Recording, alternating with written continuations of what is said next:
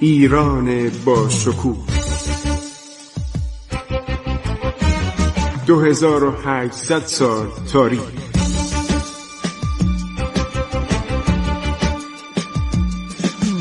عبور از تاریخ.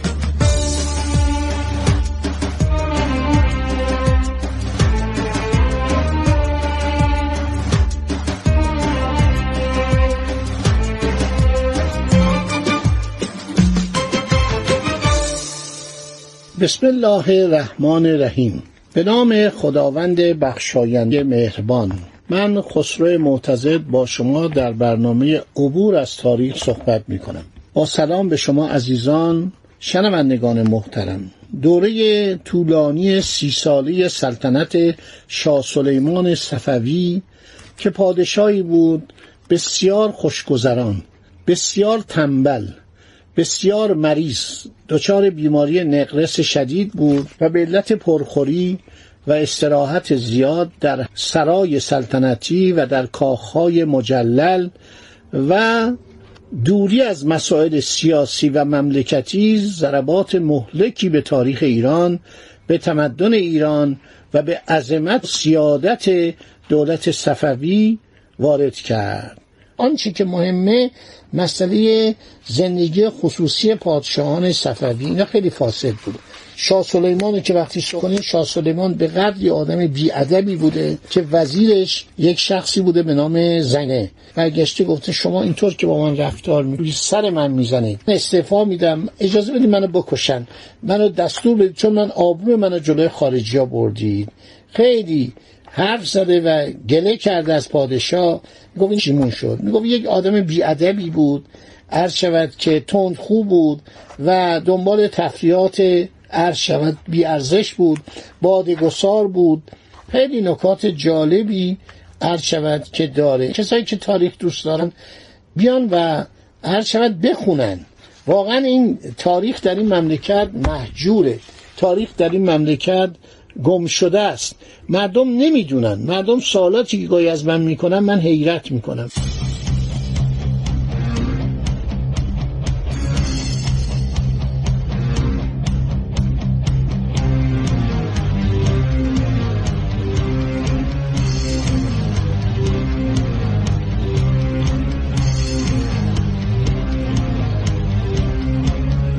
ما وقتی تاریخ می‌خونیم باید منابع دست اول بخونیم. شاردن یکی از کسانی که به ما کمک می‌کنه. تمام مسائل نوشته. مثل آلاریوس آدام.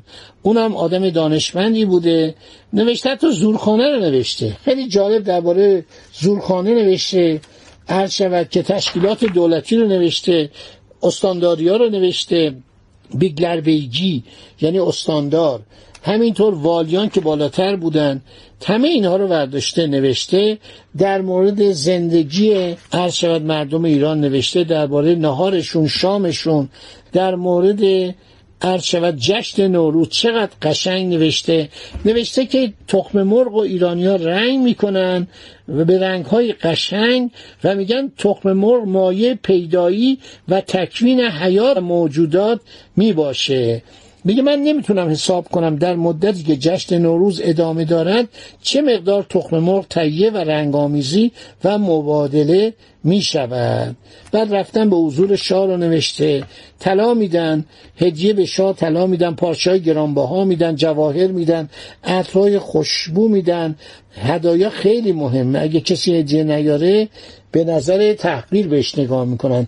هلندیا که گلابازی در می آوردن شعباس خیلی بدش می اومد خیلی درباره بهار نوشته هر شود که خیلی جالب. نوشته شعباس دوم اندکی پیش از مرگش دستور داد مردم ایران در آمدن آفتاب را به هر یک از برج‌های دوازدهگانه جشن بگیرن و با نواختن تبل و تنبور و نقاره و دهل شادی کنند. می‌گفت اینطوری ایرانیا تهنیت می‌گفتن. میگه هر شود که ایرانیان به احکام نجوم سخت معتقدن هرچی از نیکوبت پیشاید در نتیجه گردش موافق یا مخالف اجرام سماوی میپندارند. خیلی جالب نوشته ساعت شگون چیه ساعت میمون چیه ساعت شاد چیه ساعت منحوس چیه. میگه بعض جام دچار خرافات و موهومات هستند برای دفع شر از حیواناتشان به گردن آنها یک به اصطلاح تعویضایی میآویزند. همینطور به قفس پرندگان. خیلی جالب نوشته. در مورد مهمان نوازی نوشته که ایران هر خارجی وارد ایران میشه مورد عنایت قرار می‌گیره. عرض شود که ولی در ترکیه این خبران نبود. بسیار حسابگر بودن از همه هم پیشکشی می‌خواستند اگر یک فرنگی به عثمانی می‌رفت باید پیشکشی بده و بسیار گداتب بودند بعد میگه در اینجا من عرض شود که پاک دامنی از ایرانیا آموختم درستکاری. من چند جواهر به فرماندار فروختم با اون نهار خوردم. بعد 500 اکو از جواهرات کوچکم را به او فروختم. هنگام معامله جز ما دو نفر کسی حضور نداشت. داد و ستت ما سریع انجام گرفت. حاکم بلافاصله بهای آنچه را خریده بود داد. تا آن زمان هرگز این گونه معامله گری نکرده بودم. و ندیده بودم. گفت معمولا خب باید یه نفر باشه توی دفتر بنویسن.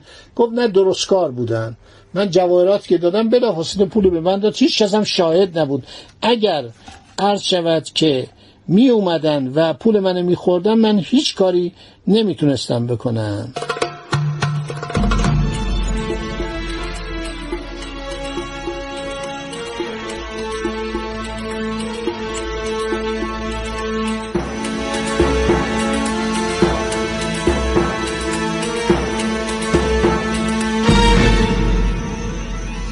بسیار جالبه. میگه هر زمانی بخواستم دربار برم مقداری میوه و یک گوسفند برای من میفرستادن.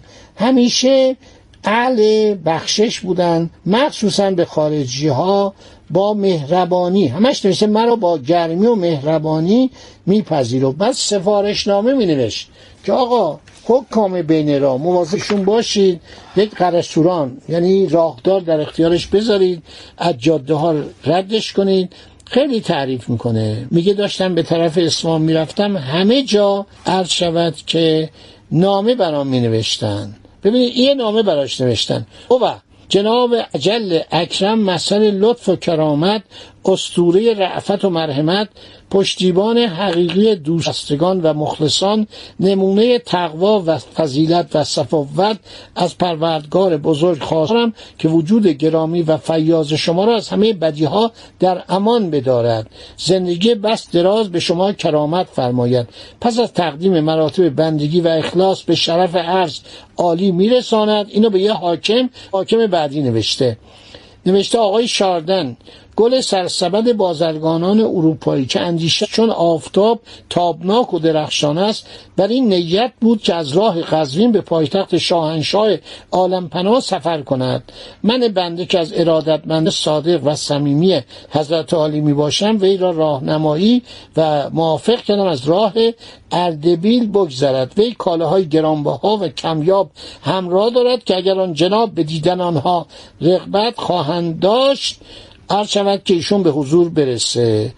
امیدوارم به همه خدمتگزاران و کارگزاران و معمولان خود دستور اکید خواهید فرمود که در نکوداشت این شخصیت نجیب که به کشور ما وارد شده از هر گونه راهنمایی و مواظبت و نگهبانی دریغ نفرمایید بفرمایید. ببینید این روابط عمومی می‌بینید از من پرسیدن روابط عمومی در ایران کی آغاز شد؟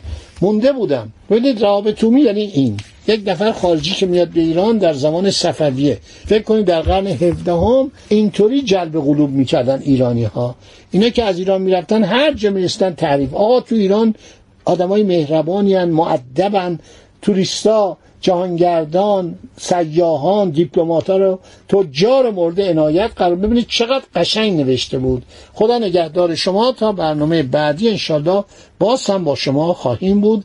روی امواج رادیو جوان. خدا نگهدار. عبور از تاریخ.